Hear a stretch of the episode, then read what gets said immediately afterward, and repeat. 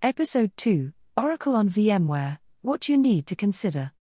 In Episode 2 of our Oracle video briefing series, we'll take a look at VMware, specifically at the licensing implications and potential scenarios associated with licensing Oracle on VMware.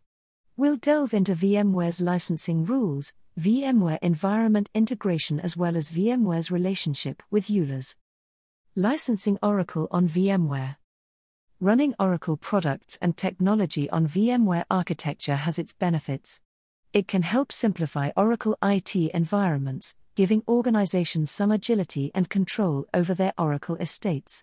For some Oracle customers, it can also provide them with the option to increase their range of product options and is an effective way of running business critical applications.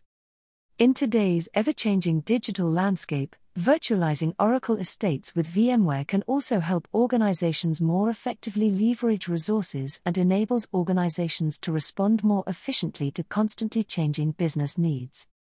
But when it comes to licensing on VMware, Oracle has some unusual rules, primarily that Oracle requires all processors, or CPUs, in the entire VMware estate to be licensed. What to consider? The licensing rules for Oracle on VMware can be a little unclear, but the first place to look for clarity is at how Oracle defines the term processor. This is the most common metric Oracle uses for its technology products, and it states that a license is required for anything that is installed and or running.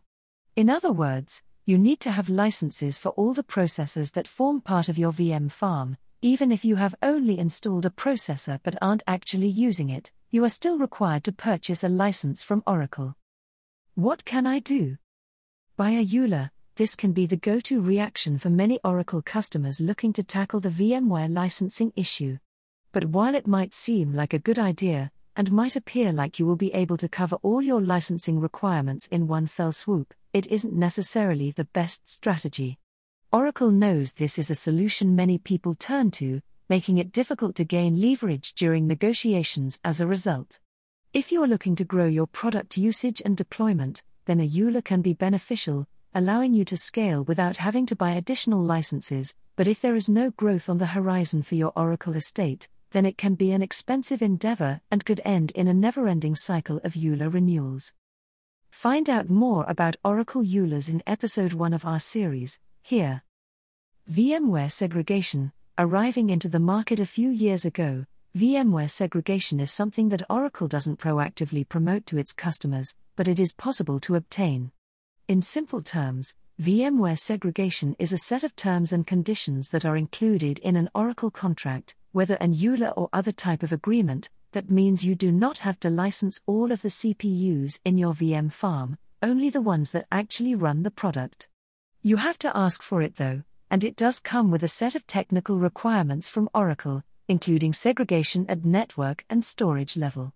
Oracle also requires customers to create a roadmap of what their VMware environment looks like and how it could be segregated, which can be a technical hurdle for some organizations. Generally speaking, Oracle can be open to negotiating this segregation as part of a deal, but you have to know your Oracle VMware estate inside out in order to provide the sufficient evidence as to why you should be exempt from the licensing rule. Keep your records straight, it is vital to keep track of all your Oracle products and licenses that are deployed throughout your entire VM farm. This not only helps with negotiating things like the VMware environment segregation, but also gives you leverage for other types of negotiations, whether it's a ULA renewal, exiting an agreement, or negotiating how to successfully bring two Oracle estates together as a result of a merger. In addition, by knowing exactly what your technical and licensing requirements are, you can be fully prepared for any future audits from Oracle.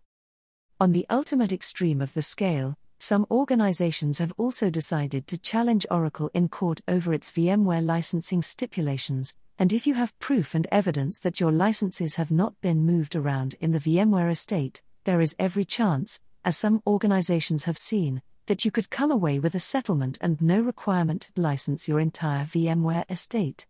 While this is an extreme solution, if you are going to challenge Oracle's licensing rules, whether in court or at the negotiation table, then you have to know your Oracle VMware environment like the back of your hand and have the ability to prove to Oracle by using logs, screenshots, etc., that your licenses have only been deployed on the same hosts without having had moved through your extended VMware estate.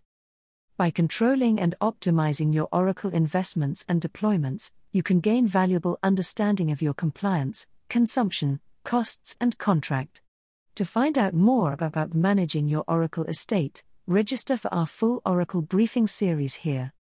Or for more information, visit our dedicated Oracle page, email us on info at livingstongroup.com or complete this form, and one of our contract experts will be in touch.